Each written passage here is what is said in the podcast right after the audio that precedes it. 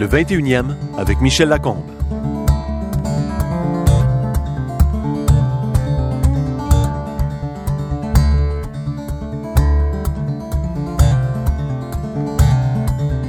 Mon invité vit sous le règne de la beauté.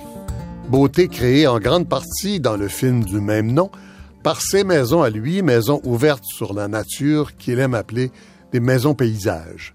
Si vous êtes amateur d'architecture, vous l'aurez déjà reconnu. Sinon, restez là, vous allez aimer Pierre Thibault. Bonjour. Bonjour. Alors, les architectes connus, habituellement, ils sont connus par leurs grandes œuvres, des œuvres de grande dimension, institutionnelles ou commerciales, des tours, des grands hôpitaux, des machins comme ça. Vous, vous êtes connus par vos maisons, les résidences. Est-ce que c'est un choix au départ, ça? Écoutez, je fais pas que des maisons, mais je comprends que dans l'imaginaire québécois, c'est important. C'est comme ça qu'on vous connaît surtout avec ce que vous appelez vos maisons paysages, maisons ouvertes complètement. Là. Qui sont, en symbiose avec la nature. Oui. Moi, je trouve qu'au Québec, on a des paysages formidables. Donc, je suis un amoureux de ces paysages-là. Donc, je fais en sorte que les maisons mettent le paysage en évidence, puis que ça soit comme une espèce de réciprocité. Hein? La maison vient magnifier le paysage, puis le paysage magnifie la maison. Donc, comment faire en sorte que l'architecture ait une valeur ajoutée même dans l'environnement qu'on construit? Alors, et ce qui est assez fascinant dans les maisons que je fais, c'est que ce rapport à l'environnement, c'est la lumière, c'est les arbres, je trouve qu'on a des paysages vifs dans des maisons qui sont en harmonie comme ça avec le lieu, c'est une autre vie, dans le fond. C'est essentiellement un vitrage. Hein? La maison est ouverte totalement. Il ne faut pas avoir peur d'être vu dans sa maison. Là. Non, c'est sûr. Faut être un peu exhibitionniste. En fait, ça dépend où la maison se situe. Il y a des endroits où c'est bien difficile d'être vu, mais effectivement, s'asseoir... Moi, je prends mon café le matin, je suis assis. La fenêtre va jusqu'au sol, puis je sais plus trop si je suis dehors ou si je suis en dedans. Donc, la frontière, en fait, entre l'intérieur et l'extérieur, dans les maisons que je fais, est souvent brouillée. Et c'est ce que je trouve intéressant parce que j'aime vivre à l'extérieur. Et l'extérieur, c'est aussi un environnement qui change constamment, surtout au Québec avec les saisons. Donc, on est dans un espace à un moment de l'année, à un autre, le soir, le matin.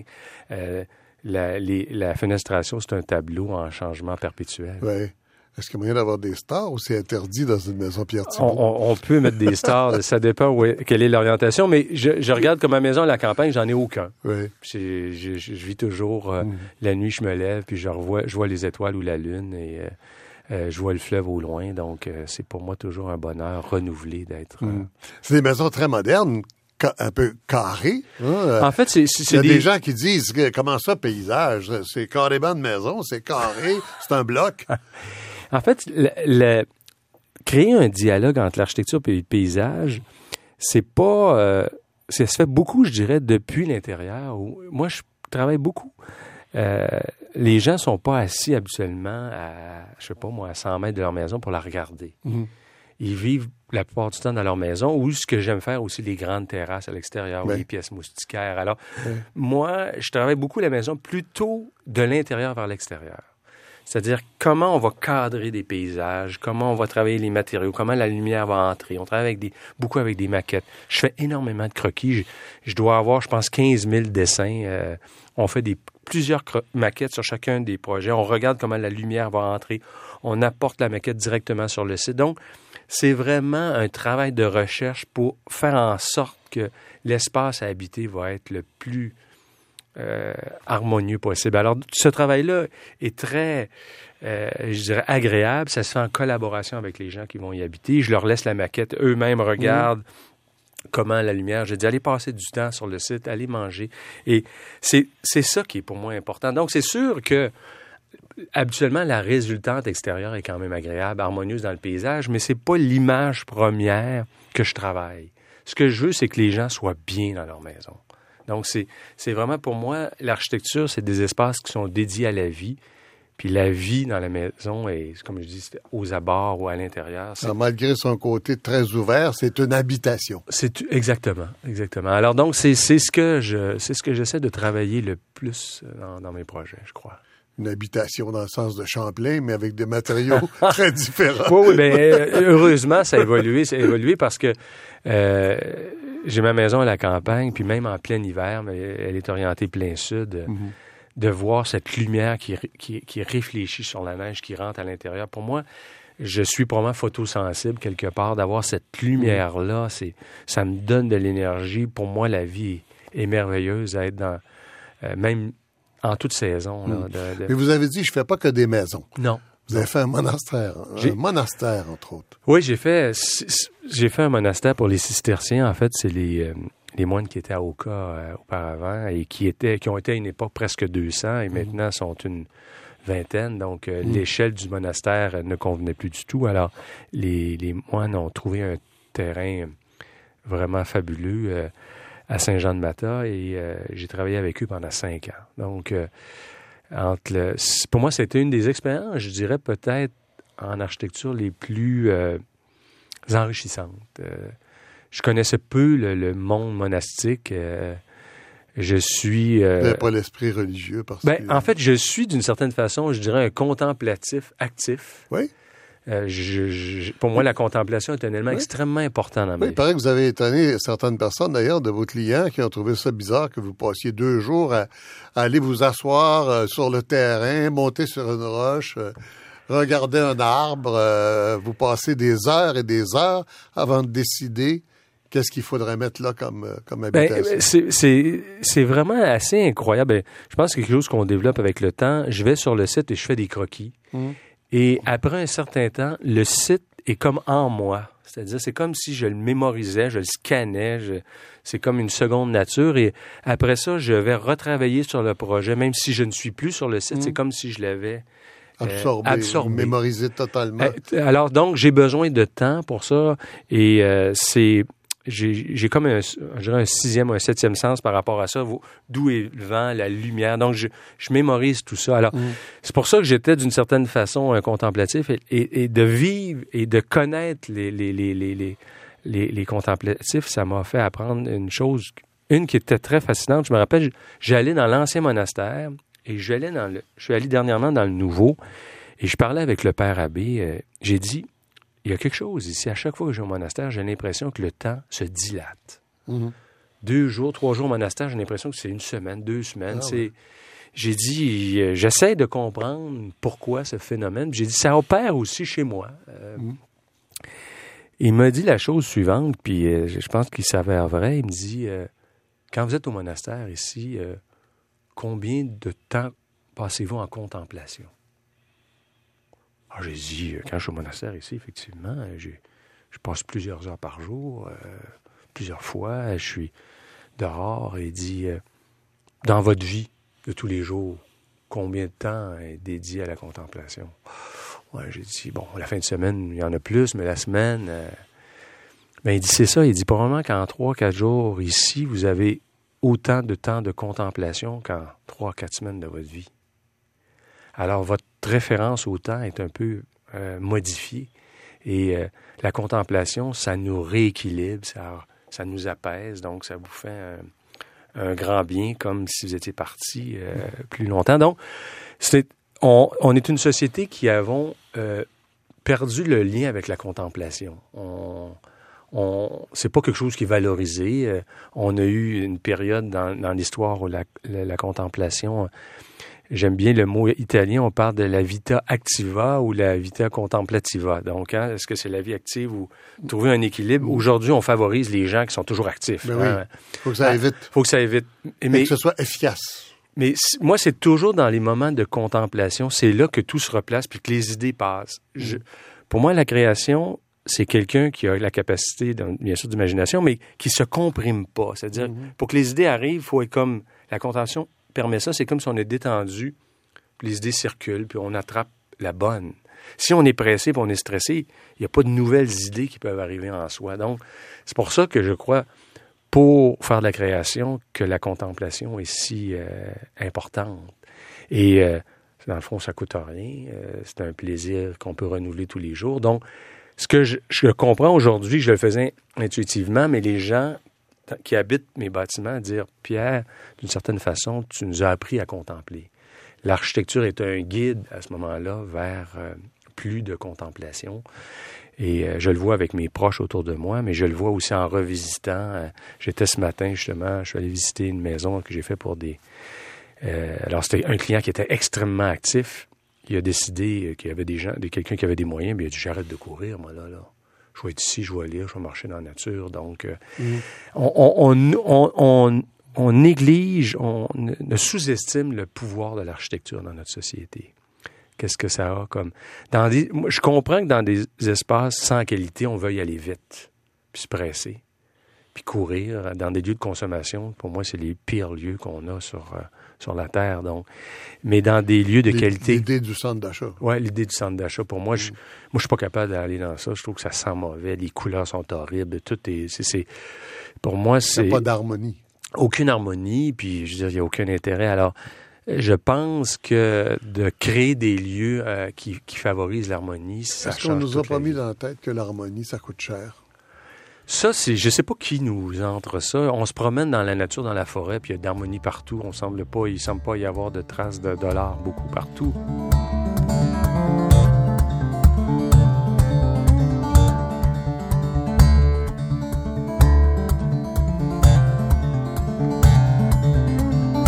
Créer de l'harmonie, c'est une vocation qui est venue très jeune à Pierre Thibault, l'aîné d'une famille nombreuse.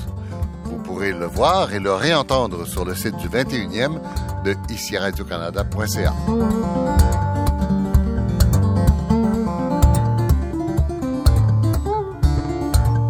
L'harmonie, c'est là, dans notre société, on sous-estime encore la valeur ajoutée de la création.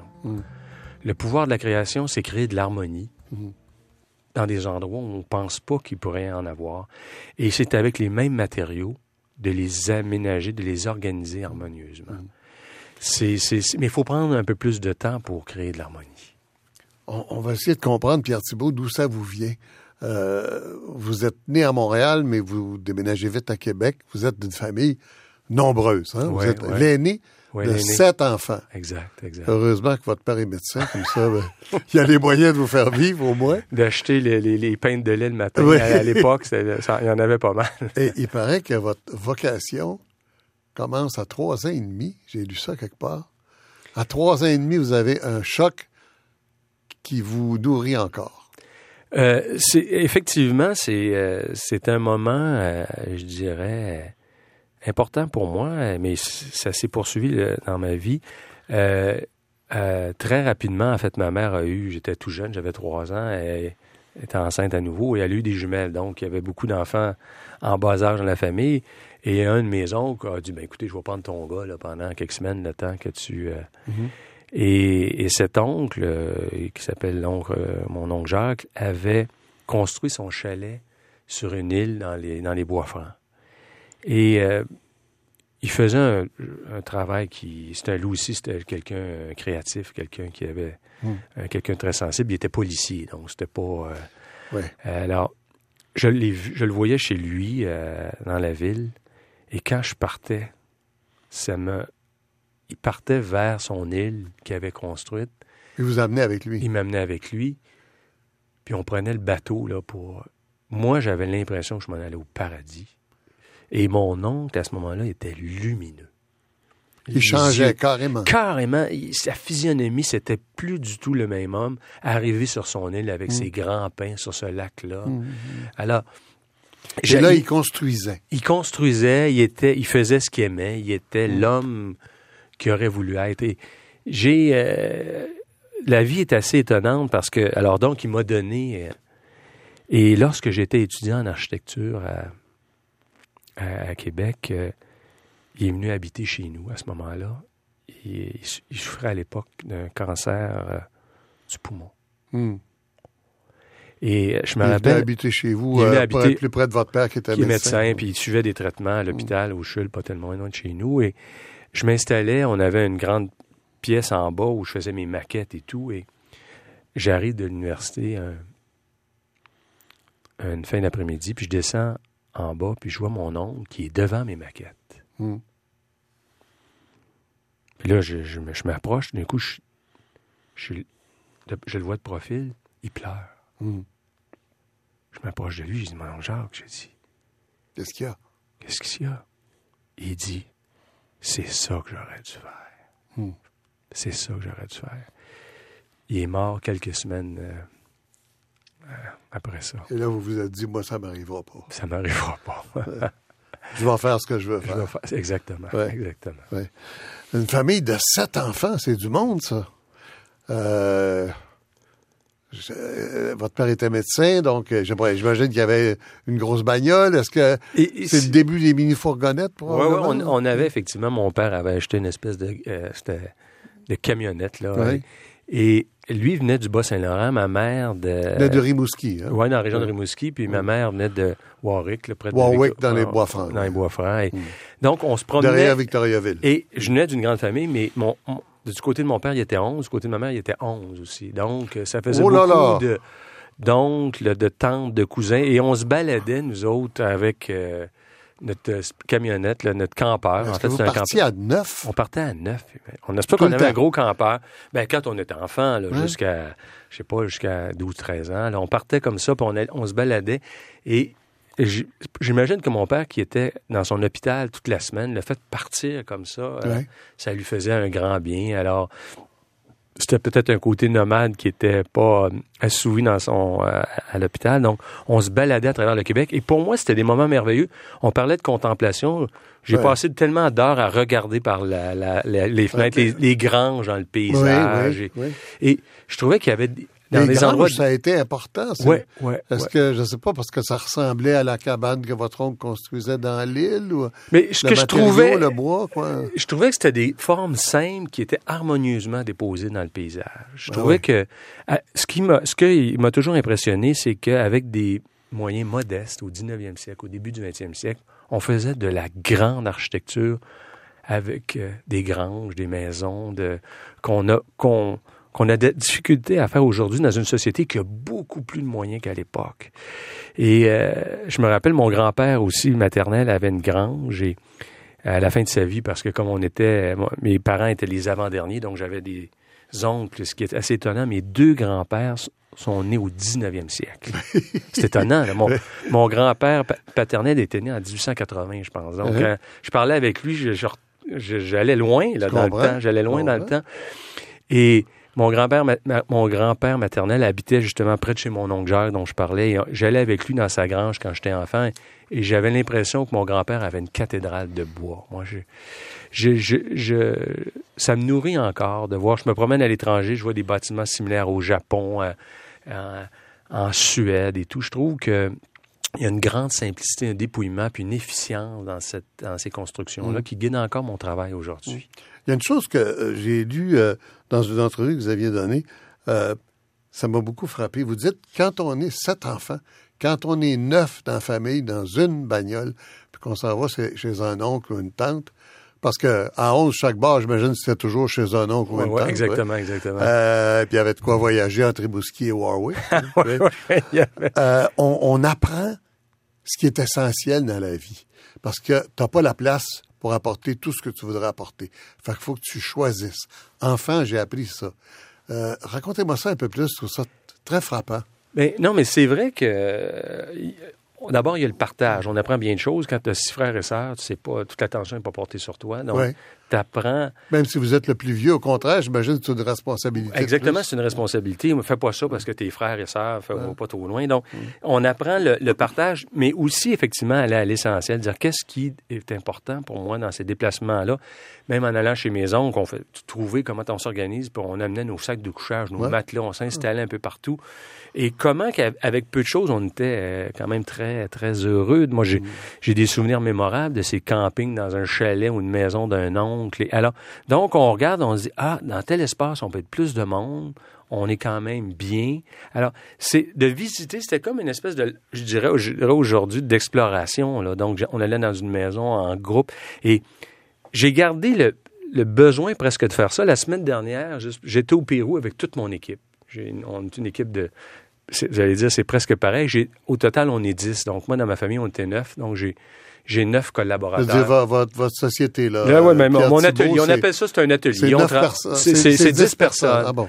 Alors donc, on est parti... Vous voyagez à 10, une fois par année. Oui, on est parti au Pérou la semaine dernière, tout le monde ensemble, pour aller rencontrer des architectes, des sites. On était au Machu Picchu. Mais je pense que il suffit de le décider. Mon père, un peu, on décidait ça, on part à un moment donné, il a décidé qu'on partait pendant un an en France. Mais on est parti. Pour moi, ça m'a montré que tout était possible. On part, on s'organise ça, on ferme l'atelier pendant une semaine, puis on s'en va découvrir des choses ensemble. On va se voir dans d'autres conditions. On va marcher dans le désert. Alors, au moment où on se parle, à la mi-mars 2015, vous arrivez du Pérou avec les 10 personnes de votre équipe, les 9 autres. Les 9 autres, on est allés... Qu'est-ce que vous avez fait? On est allé marcher dans le désert. C'est quand même incroyable. On est allé voir un projet d'un architecte... Parce que Lima, c'est dans le désert. Hein? Lima, c'est une grande ville dans le désert, sur le bord du Pacifique, mais avec des conditions particulières. Il n'y a pas de précipitation, donc il n'y a pas d'eau dans cette ville-là. Et donc, c'est de voir aussi, je pense, ensemble, de comprendre un autre climat complètement, une autre culture. Là-bas, on n'a pas besoin d'étanchéité, on n'a pas besoin d'isolant, on n'a pas besoin de chauffage, on n'a pas besoin de climatisation. La température oscille entre 17 puis 27. Donc, on a rencontré un architecte que je connaissais qui nous a présenté ses projets. On dit, c'est quand même plus simple de construire, ici. Alors, mais ensemble, de découvrir ça, puis d'aller visiter. Donc, il avait fait un centre, un projet dans le désert qu'on est allé voir tout le monde, puis être dans les dunes, à marcher, à regarder les couleurs ocre. C'est en partant d'ici dans la neige à moins 30, puis se ramasser à 27 degrés ensemble, à marcher. C'est fabuleux. Je pense que probablement, je recrée d'une certaine façon la famille qui a été pour moi un lieu très formateur. Donc, je le fais sans effort. Les gens disent, non, ça doit être compliqué de partir avec 10, sinon ils vont vouloir faire telle affaire. On part comme ça, puis tout est facile. On s'arrête manger quelque part, on va coucher ailleurs, on se prend un verre en regardant le couchant dans une place. Vous avez un horaire très strict? Non. Vous avez quelques rendez-vous avec des architectes. C'est ça, exactement. Puis là, il y avait un incontournable qui est allé voir le Machu Picchu, donc de voir comment il y a des constructions de presque 1000 ans. Le Machu Picchu, ça, c'est la vieille cité des Incas. Exactement, la vieille cité des Incas sur les rochers dans la montagne. C'est fabuleux. Dont on sait à peu près rien de la construction, des fonctions. Non, mais... c'est tellement beau. On est là, on est subjugué. On s'est baladé pendant une journée là-dedans. On ne parlait presque pas, on regardait. On était comme des enfants dans le plus beau jouet du monde. Mais vous rencontrez des architectes là-bas, dans un pays où les conditions sont vraiment moins difficiles qu'ici. J'ai envie de dire, qu'est-ce que vous pouvez apprendre? Vous faites face à des conditions tellement plus difficiles ici. Oui, mais je pense que c'est intéressant. Les conditions, les contraintes sont hautes. En fait, les travailleurs, en fait, les conditions d'exécution sont très difficiles parce que... Alors, mais comment créer de la poésie avec des contraintes aussi? Par exemple, l'architecte nous racontait que lui, pour couler le béton, ils prennent des vieilles planches. Mais là, ils montent des vieilles planches, puis ils coulent ça tranquillement, donc ça se fait lentement. Là. Mais quand ils font le décoffrage avec les vieilles planches, le bois est comme imprimé dans le béton. Donc, ça donne des textures. Puis là, il disait qu'il faisait ça avec des gens qui ont peu d'expérience, peu de formation. Alors donc, comment on réussit à faire des beaux espaces quand on sait que la finition ne sera pas parfaite? Les stratégies qu'il a utilisées aussi pour aller chercher la lumière. Puis la lumière n'arrive pas du même endroit quand on est dans l'hémisphère sud que dans l'hémisphère nord. On ne s'ouvre pas au sud, mais plutôt au nord. Les vents, comment est-ce qu'on se protège des vents? Alors, c'est une espèce de découverte, là. Puis d'être sur un projet qu'un architecte péruvien a fait, qui nous raconte. Et c'est un musée qui s'appelle le lieu de la mémoire, qui va témoigner des années de terrorisme qu'il y a eu dans son pays. Donc là, il nous raconte tout ça aussi. Alors, on découvre à travers l'architecture, on découvre vraiment les valeurs d'une société. C'est formidable, je trouve, pour comprendre un univers. C'est pour ça que j'aime tant voyager seul avec mon équipe, avec ma famille. À chaque fois, je suis... c'est renversant, c'est passionnant. Et si je vous suis bien... il n'y a pas une différence de nature entre ces voyages-là que vous faites maintenant, que vous nous expliquez, et ceux que vous faisiez quand vous étiez petit avec la famille, chez les oncles puis les tantes, entre Rimouski et Warwick, à regarder les granges, puis les chalets, puis les maisons. Et en fait, Est-ce que j'ai raison? Oui, vous avez tout à fait raison. Et il y a quelque chose, je dessine depuis mon enfance, et c'est pour ça que j'ai jamais l'impression de travailler, moi. Non, mais je dessine, je vais rencontrer des sites, je vais voir des gens comme je faisais quand j'étais enfant, qui pour moi était une période très heureuse. C'est peut-être doué pour le bonheur, tout simplement. Peut-être. J'ai lu quelque chose, on vous demandait, c'est un journal qui demandait à quelques personnes comme vous de raconter leur premier appartement. Et vous, ben, c'était à l'île d'Orléans, évidemment. Bon, une espèce de sous-toit. Et on vous demande à la fin de l'entrevue le pire souvenir et vous dites j'en ai pas, il me semble qu'il faisait toujours beau.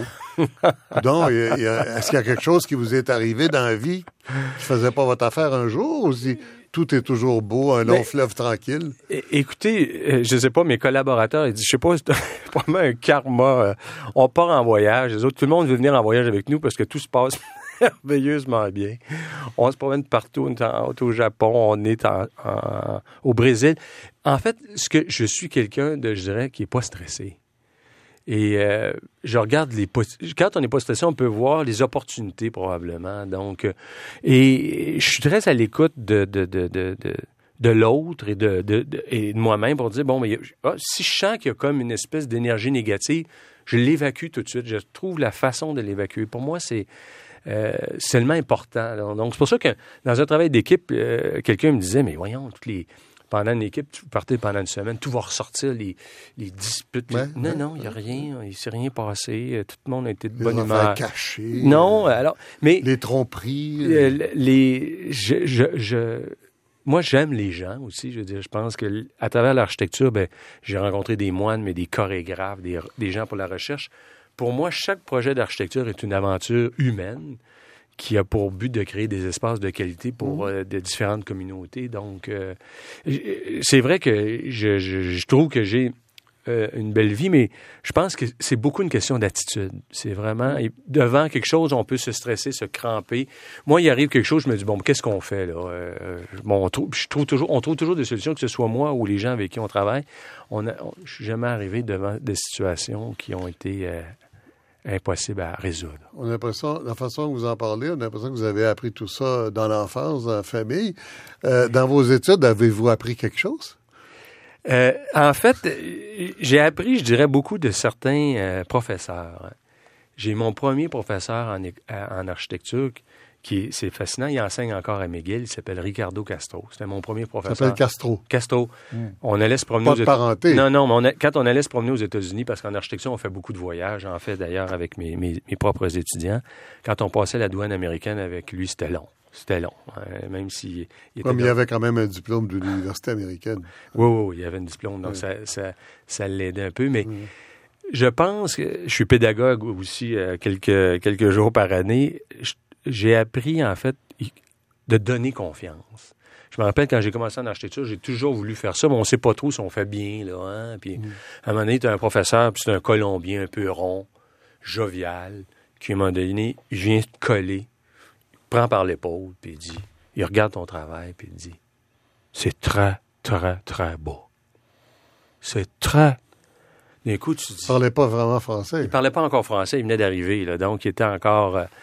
Puis ça, c'était à l'école d'architecture. À l'école d'architecture de Laval. Donc, vous donnez le cours en anglais ou quoi? Non, il nous dessinait ça au début, puis il nous faisait des gestes, un peu comme les Sud-Américains, mais il passait son message. Donc, ça m'est resté, quand j'ai enseigné aux États-Unis, moi, des années plus tard, et vous avez quand même appris l'anglais. Oui, mais je parle pas anglais, je parle pas facilement anglais, je parle anglais, mais avec un accent et tout, donc j'ai retenu cette idée. On communique beaucoup aussi avec la façon dont on regarde les gens, des encouragements. Donc, pour moi, ça aussi, c'est vraiment extrêmement important. Mais c'est vrai que je me rends compte à quel point toute mon enfance a façonné la façon dont je suis aujourd'hui dans la vie, dans mon travail avec les gens que j'aime.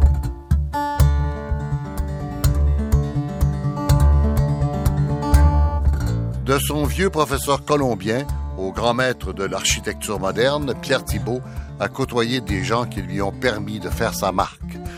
Retrouvez-le sur le site du 21e. Ici Radio-Canada, première.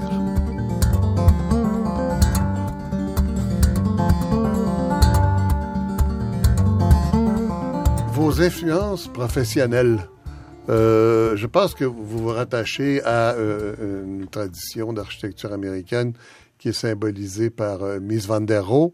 Mies van der Rohe, un grand ami de Phyllis Lambert. Phyllis Lambert, le Centre canadien d'architecture, qui vous a exposé très, très jeune. Vous sortiez de l'université. Alors là, vous avez une filiation quand même, là. Oui, en fait, il y a des architectes comme ça qui nous touchent. Et je me rappelle, j'avais un professeur belge qui était formidable et il nous présentait à l'époque, c'était des vieilles diapositives, des cours d'histoire de l'architecture. Puis je me rappelle, une des premières diapositives, c'était le pavillon de Barcelone qu'avait dessiné Mies van der Rohe à la fin des années 20. Oui. Juste pour que les gens suivent, Mies van der Rohe, il a laissé sa trace à Montréal. Si le nom vous sonne quelque chose, c'est parce qu'il y a une station-service à l'entrée de l'île des Sœurs, qui n'est plus, qui est maintenant une maison intergénérationnelle, mais qui est restée dans l'architecture d'origine dessinée par Mies van der Rohe. Alors, c'était juste pour donner une référence à nos auditeurs. Ah oui, c'est un architecte qui a construit un peu partout, qui a fui, en fait, l'Allemagne dans les années 30, fui le nazisme. Donc, c'était le pavillon de Barcelone. Et j'avais vu cette photo-là, puis je me dis, pourquoi cet homme-là est un grand architecte? Ça avait l'air d'une simplicité. Très simple. Oui.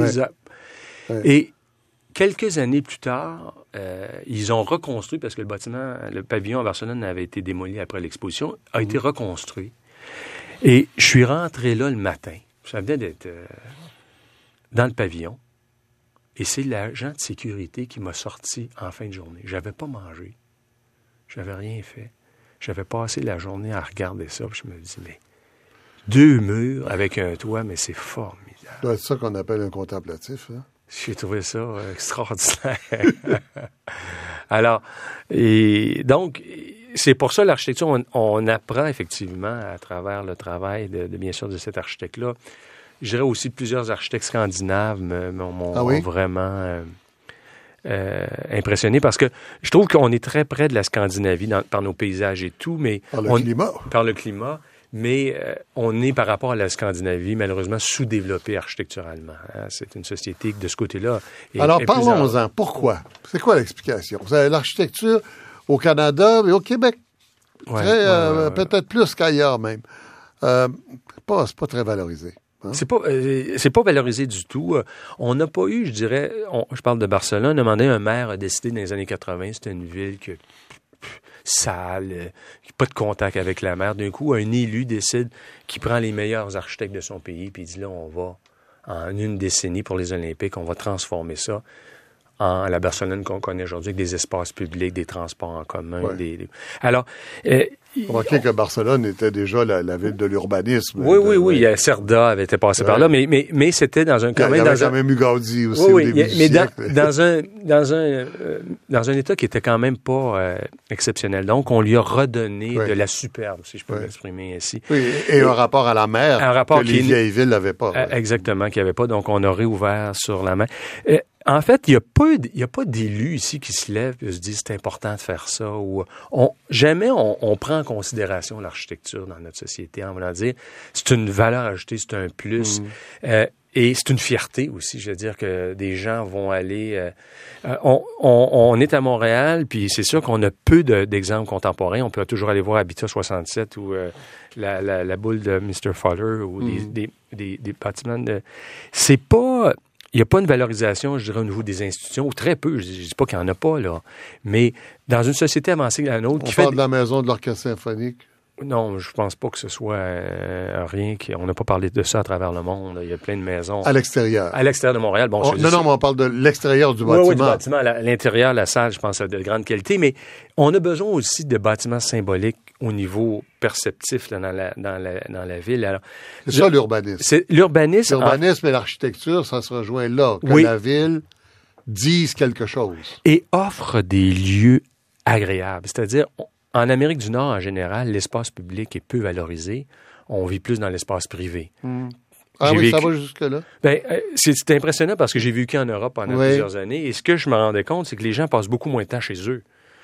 Quand j'étais en Italie, ben je veux dire, ça se passe sur la piazza. Là. Je veux dire, tu pars le matin, tu prends pas ton café chez toi, puis t'es toast, là, tu t'en vas sur la piazza, puis l'architecte top, puis le café top, puis là, t'es dans... Puis là, ça commence là. Puis, alors, ça se passe dans... Mais l'espace de qualité, c'est bien plus beau chez toi, là. Je veux dire, tu veux pas rester enfermé chez toi, tu t'en vas dans l'espace public qui est généreux, qui est agréable. Ici, on passe peu de temps dans l'espace public. Pourtant, parce qu'on en a quand même relativement proportionnellement peu, et on ne l'aménage pas non plus pour qu'il soit agréable. Donc, parce que moi, ce que je trouvais formidable, je suis arrivé avec mes enfants, par exemple, en Italie, on était passé un an en Italie, puis on n'avait pas de télévision. Parce que vous aviez gagné le prix de Rome. Ah, j'ai gagné le prix de Rome. Et au départ, les enfants se disaient, ouais, on n'a pas de télévision, on n'a rien ici, qu'est-ce qu'on va faire? Mais la piazza, il se passe toujours quelque chose. Tu as des gens qui marchent. Ouais. Je me rappelle voir mes parents qui sont venus passer quelques semaines avec moi sur... ils étaient tellement heureux, c'est-à-dire d'aller faire les courses autour, d'acheter un peu de vin, de faire tout ça à pied, d'aller prendre le café sur la place. L'animation, le bonheur de regarder l'autre, c'est une générosité.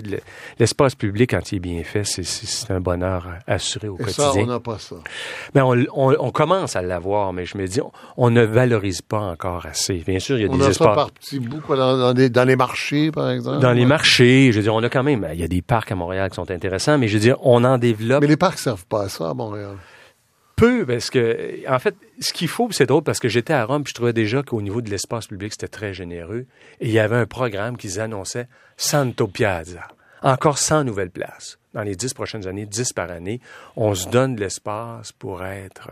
Alors, l'espace public, prenez un exemple à Québec, pour moi, il illustre bien, on avait une autoroute sur le bord du fleuve, on en a fait un parc... qui change la donne. Et les gens sont attirés par les beaux espaces. Les gens parlez du boulevard Champlain, le fleuve. Exactement, la promenade. Entre le pont et la traverse de l'île. La promenade, donc quel bel endroit. Donc, créer des espaces de qualité, puis ça coûte pas cher quand on regarde ce que ça offre à la communauté. Là, on est prêt à dépenser 3 milliards pour un bout d'échangeur. Je me demande d'ailleurs comment ça coûte pas. Mais pour coûter cher pour quelques bretelles d'autoroute, là...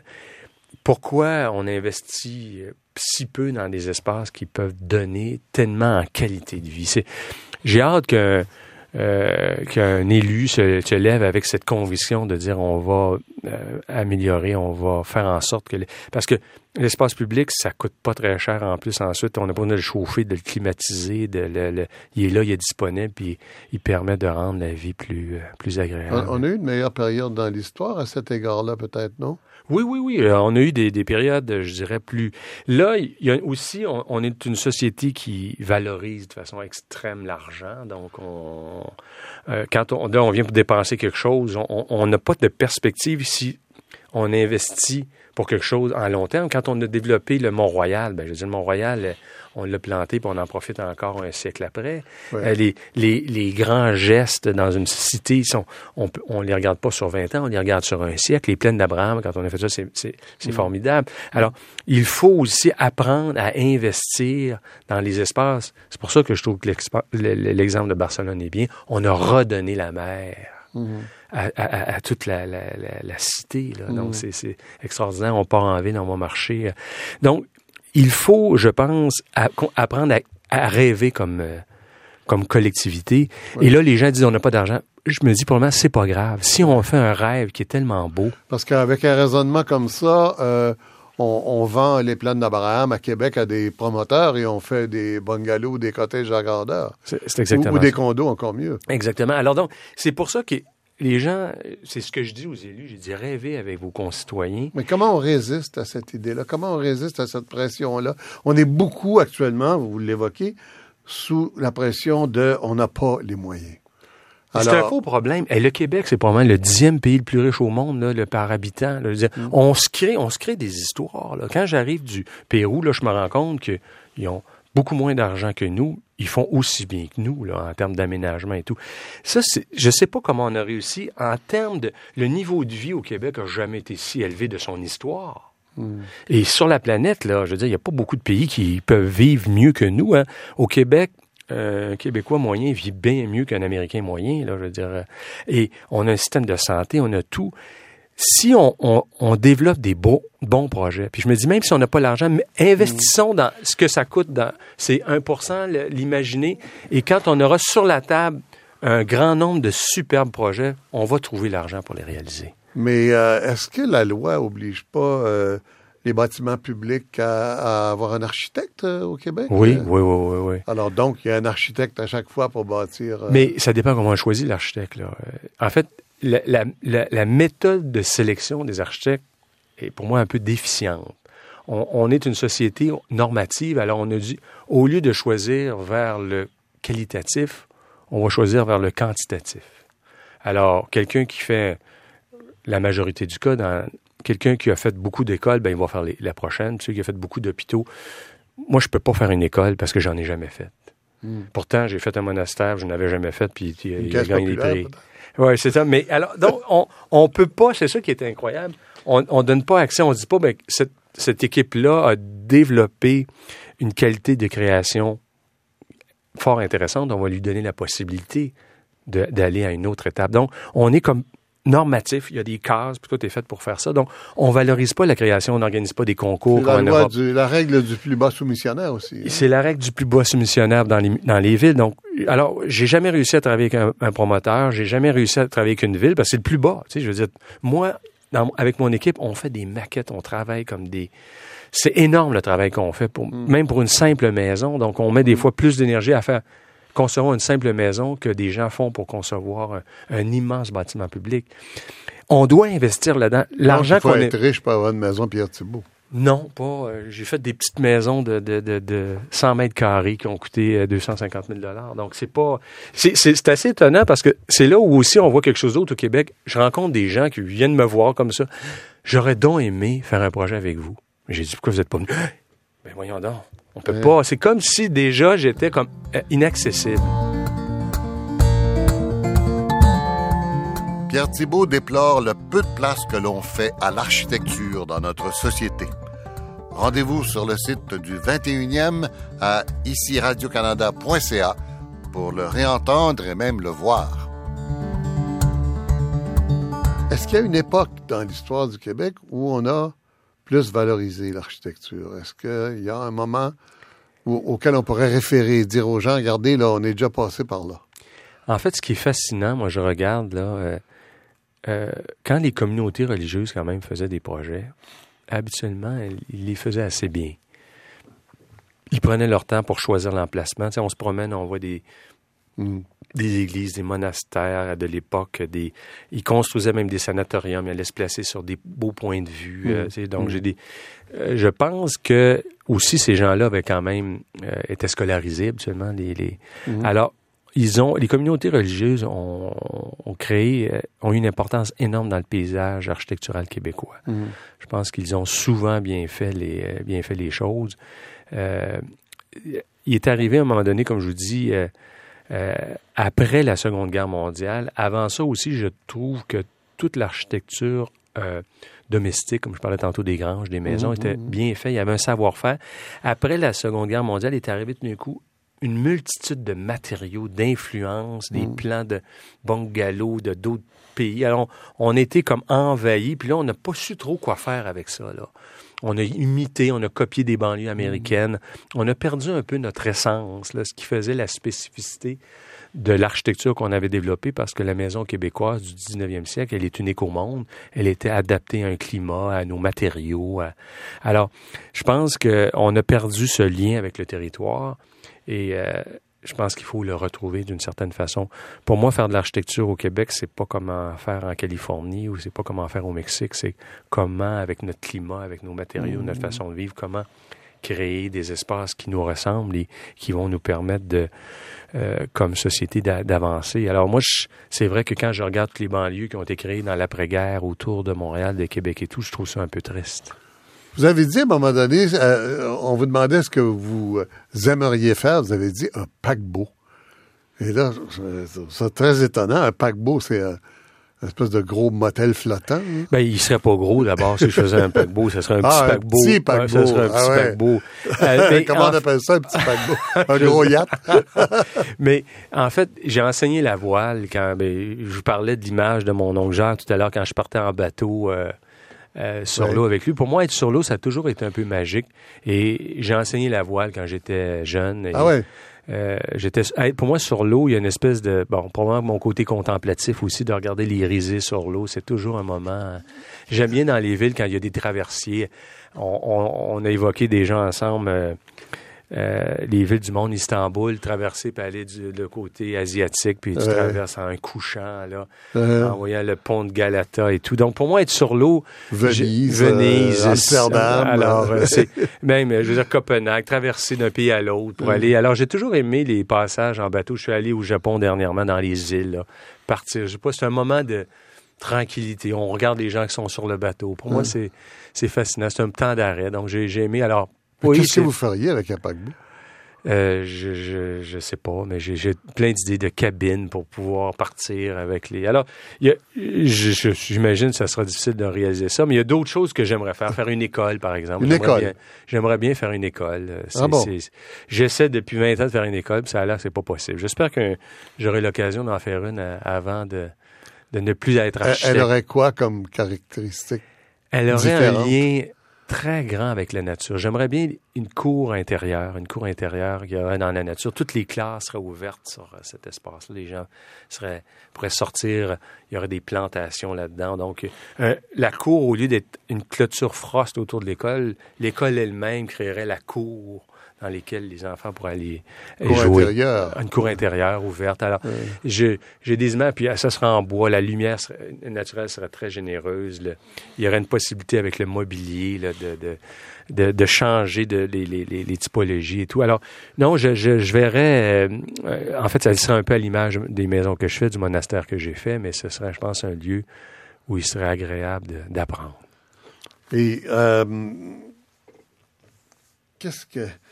comment on pourrait dire ça? Qu'est-ce qui pourrait arriver de mieux ici, qui pourrait débloquer un peu le paysage? Qu'est-ce qu'un, je sais pas moi, un homme politique ou un promoteur ou un mécène qui serait intéressé à faire ça pourrait, par où on pourrait commencer pour redonner le goût de cette beauté de la construction?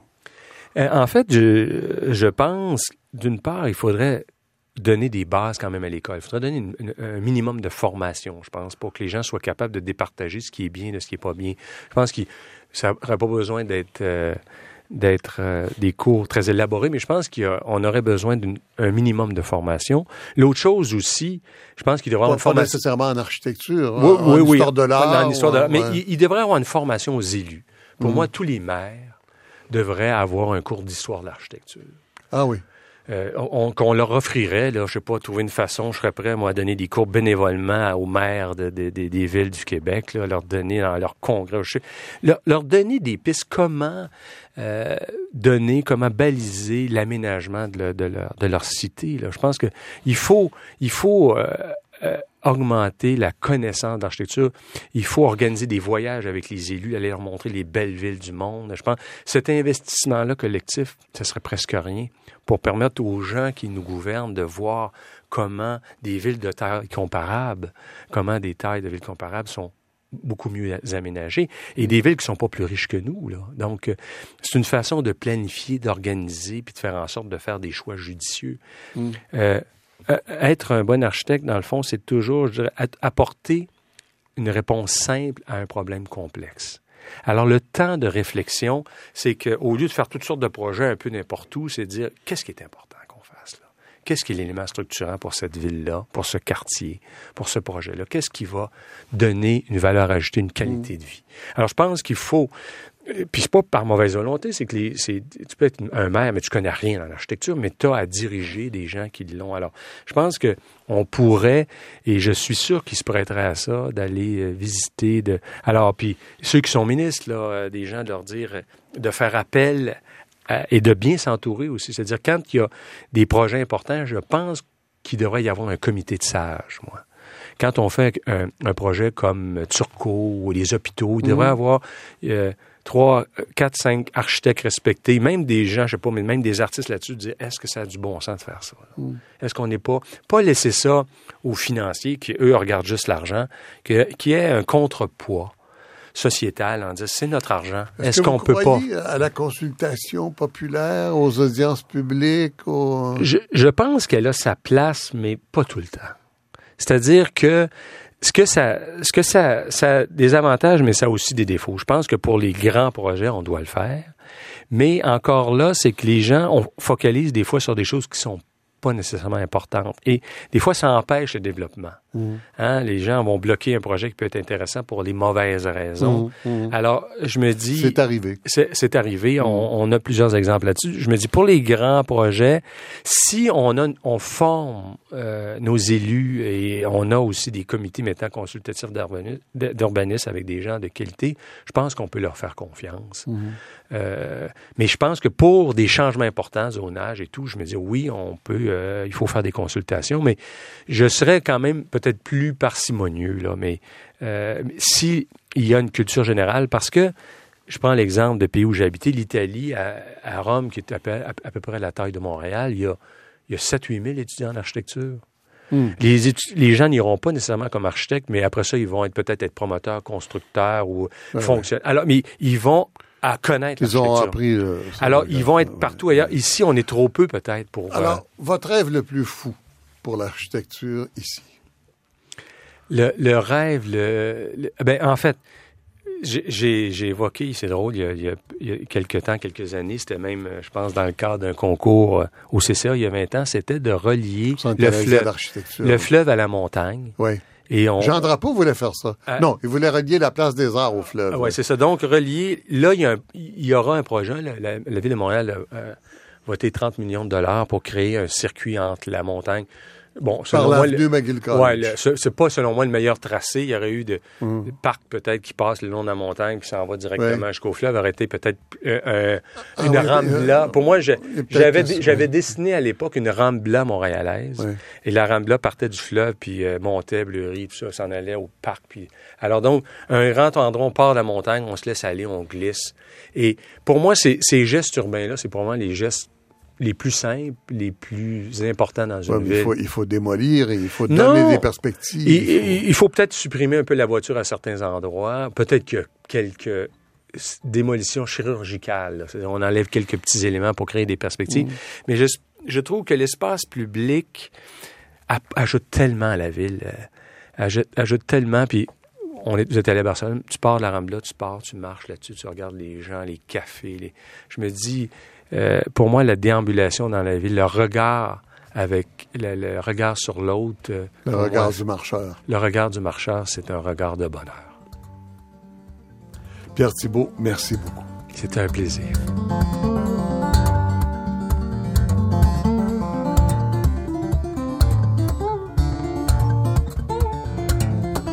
Cette rencontre avec Pierre Thibault a eu lieu le 11 mars 2015. À la technique, Maurice Côté, la recherche, Sylvie Meloche et le réalisateur, Robert Lamarche. Ici Michel Lacombe, à la prochaine.